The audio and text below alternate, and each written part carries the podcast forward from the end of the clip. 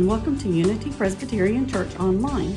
This week in worship, Pastor David takes a look at the incorrect statement, Good people go to heaven. Let's listen. What does a person have to do to go to heaven? I know that's a lofty question for early in the morning. So we're going to have to wake ourselves up and really kind of say, "Ooh, okay, is that what we're studying today?" And and it is. It is. Because remember, we're talking about incorrect statements. These are statements that we tend to pick up over time that we think, oh yeah, that's in the Bible somewhere.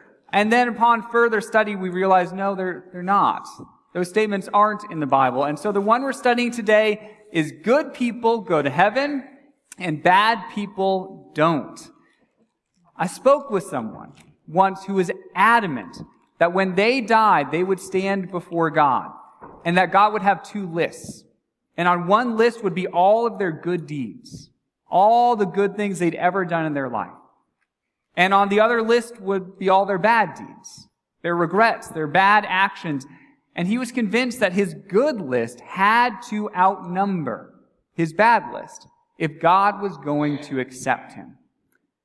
Now, I walked away from that conversation going, no, that's not right. And I know that's not right.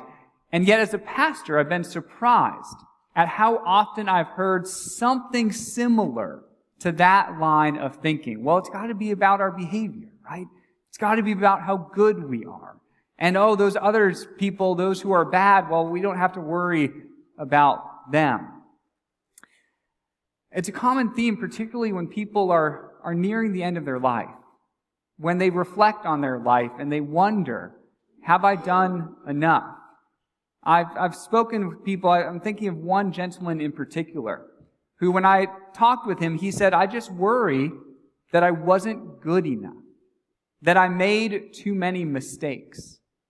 My heart broke for him in, in hearing that conversation because I could hear the stress in his words and the anxiety in his heart when he looked back on his life and he wondered, was he good enough? Did he live a life up to whatever standard he believed God was asking him to? Is this what the Bible teaches? That a person has to be good enough, however you measure that, in order to get into heaven. We may have all said at some point in our lives something to the effect of good people go to heaven and bad people don't. But that idea is not in the Bible. And so, what does the Bible teach about how we are saved? Well, that's what I want to study together this morning. And we're going to begin with the text from the book of Titus. Now, Titus was a pastor, and he served two churches, one in Crete and one in Dalmatia. Uh, he was heavily involved in both of those churches in organizing early ministries to the poor. So Titus was a pastor, and his mentor was Paul. Yeah, Paul probably converted him and then was an ongoing mentor for Titus. And Paul wrote him a letter. That's the letter of Titus in your Bibles. It's a letter from Paul, who's a mentor to Titus, to Titus, as he is pastoring these churches. And Paul, in this letter, writes to him some foundational theology that he wants Titus to pass along to his church. And so we're going to begin in chapter 3 because here's what Paul wants Titus's church to know. Paul says, remind the people to be subject to rulers and authorities, to be obedient, to be ready to do whatever is good, to slander no one, to be peaceable and considerate, and always to be gentle towards everyone.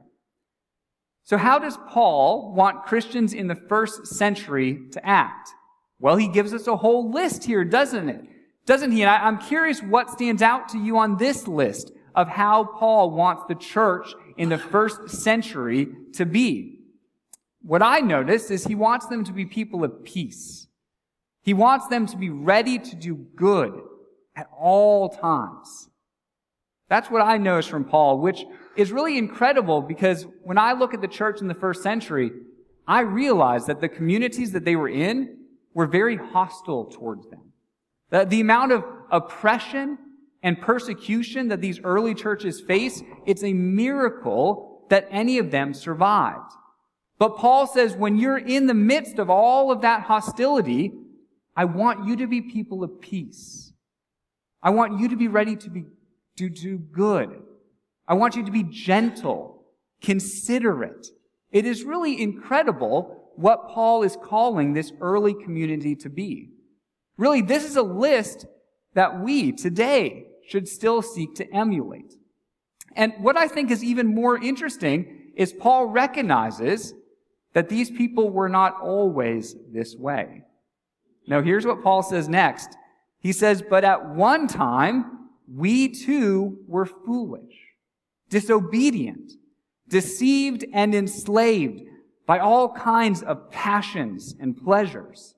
We lived in malice and envy, being hated and hating one another. Oh, I see. Paul's playing a game of opposites here, right? That, is that what we have going on? Where Paul has these two different lists. And he says, on the one hand, are, is the type of list that I want you to live into. Being uh, peaceable, uh, being kind and considerate. But then he displays this other list. And he says, but we once were like that, weren't we? And did you notice that he includes himself on that list? He says, we, we were once foolish. We were once disobedient. We were once a slave to our pleasures. What is Paul trying to convey with these dueling lists? I think Paul is setting forth two different ways of life. Ways that you can truly live in this life. And the first one, the first way of life, the one he encourages, has all of those good attributes. Striving for peace, being considerate, all of that. But then the second list, that second way of life, Paul says, no, when we did those things, you knew you weren't being the type of person that you even wanted to be. I want to note two aspects of that list. Paul notes that there are some vices in this world that will never truly satisfy. They will just leave you wanting more and more, no matter how much you indulge in them. I, I would think we would use the term addiction today, but Paul used the term enslaved. People were enslaved to their vices. And he also uses that phrase being hated and hating one another to describe how they were. I think what he's doing is he's describing a person who believes that the whole world is out to get them. It's this idea that if I'm going to succeed, then you have to fail. It's that attitude in life. Well, if Paul and the people in Titus's church once lived like this second list, then what changed for them? What changed to allow them to live like people on that first list? Well, that's what Paul says next. He says, but, but when the kindness and love of God, our Savior, appeared, He saved us. So what changed? What moved them from the second list to the first list? God. Or rather, an experience of God in their lives. God saved them. When they experienced the love and the kindness of Jesus, their Savior, they were saved from having to live a life of hating others and being hated, of living only for one's pleasures and not purpose. Yes, they were saved. Now, I think we can all admit that we want that sort of life for ourselves too, don't we? And so, how is it that they were saved? Is it because God looked on them and found them worthy? Did God look at their good deeds and consider them to be good enough? Yes, is it because God just tallied up all the good things that the people of Titus's church did and said, okay, I find you worthy? Is that how God saved them? Well, obviously the answer to all those questions is a resounding no. That's not how God decided to save the people in Titus's church. So how did God make that decision? Well, let's read now the full verse. So Paul says, but when the kindness and love of God our Savior appeared, he saved us, not because of righteous things we had done, but because of his mercy. Yes, they were saved because of God's mercy. And to make that point abundantly clear, Paul points out it was not because of any righteous thing that you had done. There was no good deed or action that earned God's approval. Quite the opposite. Remember, they were living life on that second list, where their lives did not measure up in any form or fashion. And so why did God choose to save them? Because of God's mercy. Now, in Greek, the words mercy and compassion are very similar to one another. So what we're seeing here is that God chose to have compassion on them because of God's abundant mercy. Now let's apply this to ourselves for a second. What are we supposed to learn from what Paul is saying to the church, uh, to Titus's church? Well, if we apply this to us, then I think what Paul is saying is that your salvation depends on God's mercy and not on your good works. Paul builds on that point in a letter he wrote to the Ephesians as well. This is a church in Ephesus when Paul says, For it is by grace you have been saved through faith. And this is not from yourselves. It is the gift of God. Okay, so I want you to memorize by grace through faith. Okay, those terms, we, we need to walk around just humming them in the back of our minds this morning. And so, in fact, you can help me with that today. Okay, these two sections here, you're going to be the by grace section, okay? And then these two sections, you're the through faith section. So you're going to repeat after me, nice and loud, because you're a smaller section over here, right? But you got it. By grace. Oh, no, no, you're repeating after me. All right. Let's try that again. By grace. By grace. Oh, see, that was good. That sounded good. That sounded loud. Okay, you're the through faith section. So, repeat after me. Through faith. Through faith. So, how are we saved? By grace. That's right. We are saved by grace. We are saved by God's unwarranted mercy on us, where there was nothing we did to deserve it. There was no reason God looked upon us and said, Oh, this is why. This is why I'm going to save you. We were simply saved by God's mercy and grace. And what was the method that God used? That's exactly right. It is through faith, through us putting our trust in God, for us believing that yes, this is possible, that God wants a relationship with me, that God is going to save me. That is how God saves. It is by grace and it is through faith. God's abundant mercy was poured out into our world, accessible to all of us. That is what we're studying today. That is the good news of the gospel. Now, up until this point, this has been mostly theory, not practice. You know, it's, it's been mostly Paul saying this is how it works. But we haven't really seen an example of it, have we? So that's what I'd want to do uh, with the time we have left in this sermon, is I want to study an actual example from the scriptures of how a person is saved by grace through faith. And so look for those themes, the themes of grace and faith in this next story. Did you know that at the end of Jesus' life, when he was crucified, that he was not alone. No, he was crucified with two other people, one on each side of him. This is their story. It comes from the Gospel of Luke, chapter 23. It says, two other men, both criminals, were also led out with him to be executed. And when they came to the place of the skull, they crucified him there, along with the criminals, one on his right and the other on his left. So Jesus is crucified.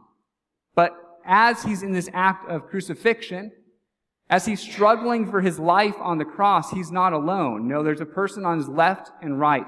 And we're told that they're criminals. Now, we're never told what their crime is, but we have to assume that their crime was severe enough that Rome decided to crucify them, which Rome wouldn't usher out that punishment just for any crime. And so there's a good chance that these were violent men who were a threat to Rome. So these are the people that are surrounding Jesus as he prepares to die. And both of the criminals speak to Jesus, but in very different ways. Here's what the first criminal says. It says, one of the criminals who hung there hurled insults at him. Aren't you the Messiah?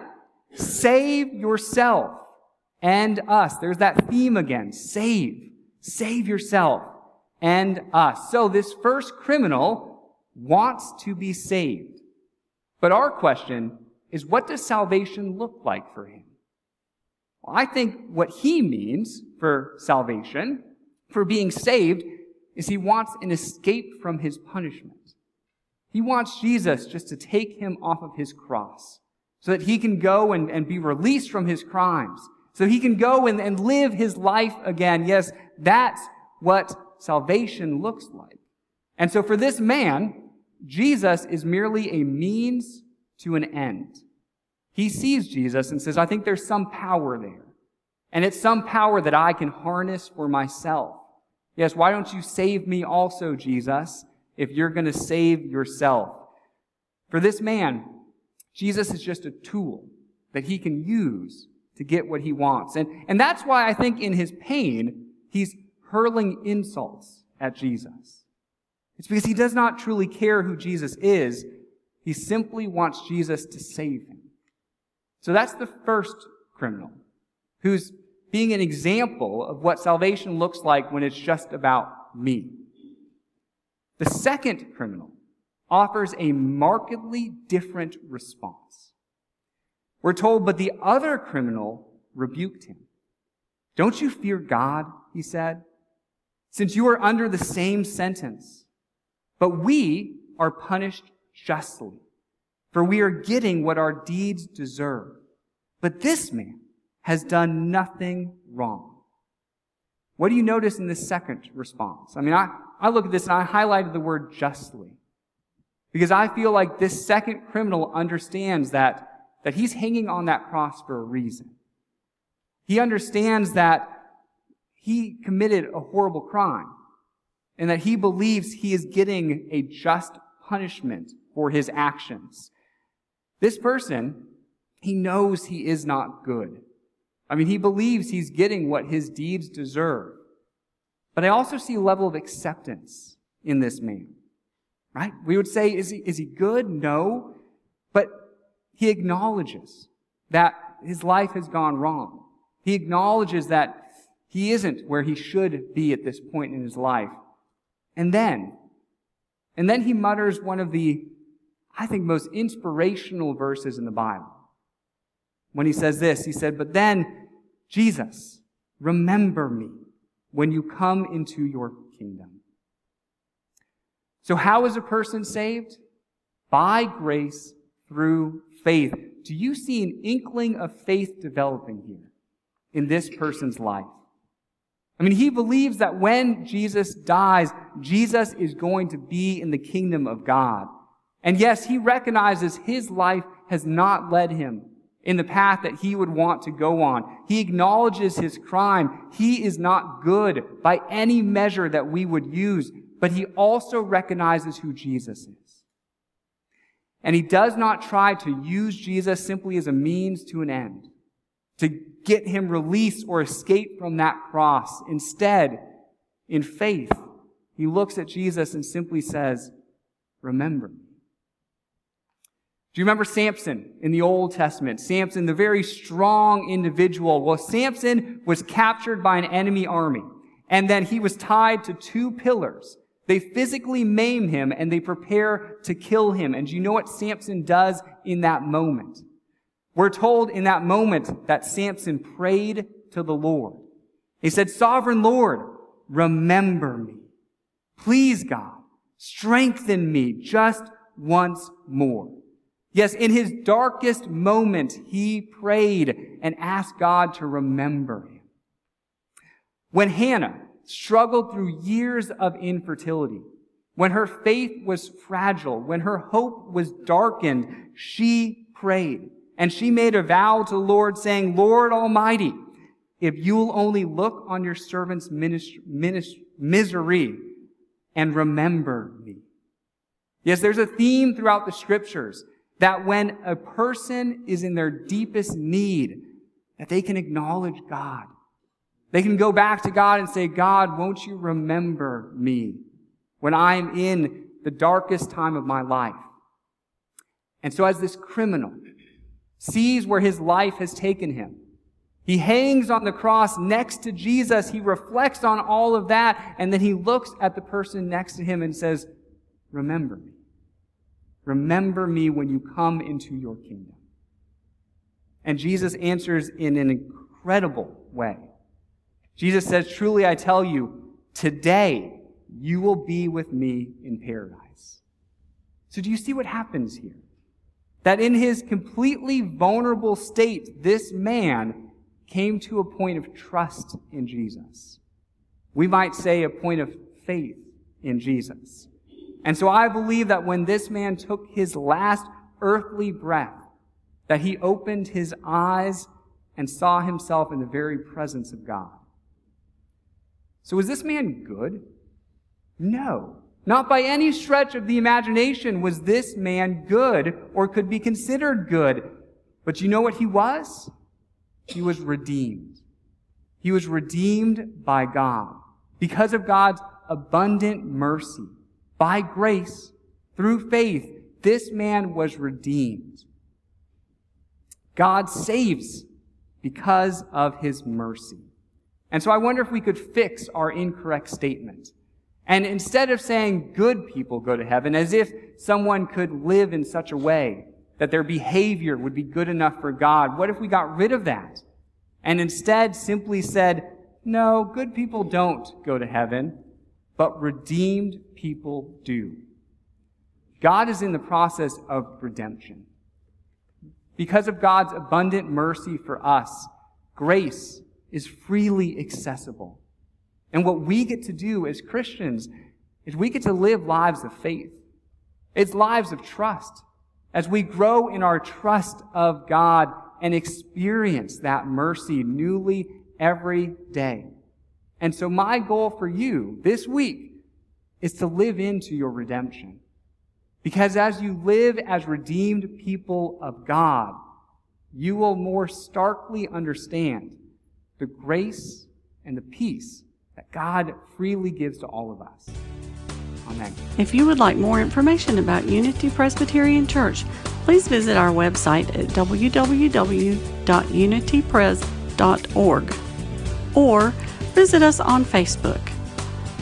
This is the Unity Presbyterian Church Podcast. Have a great week.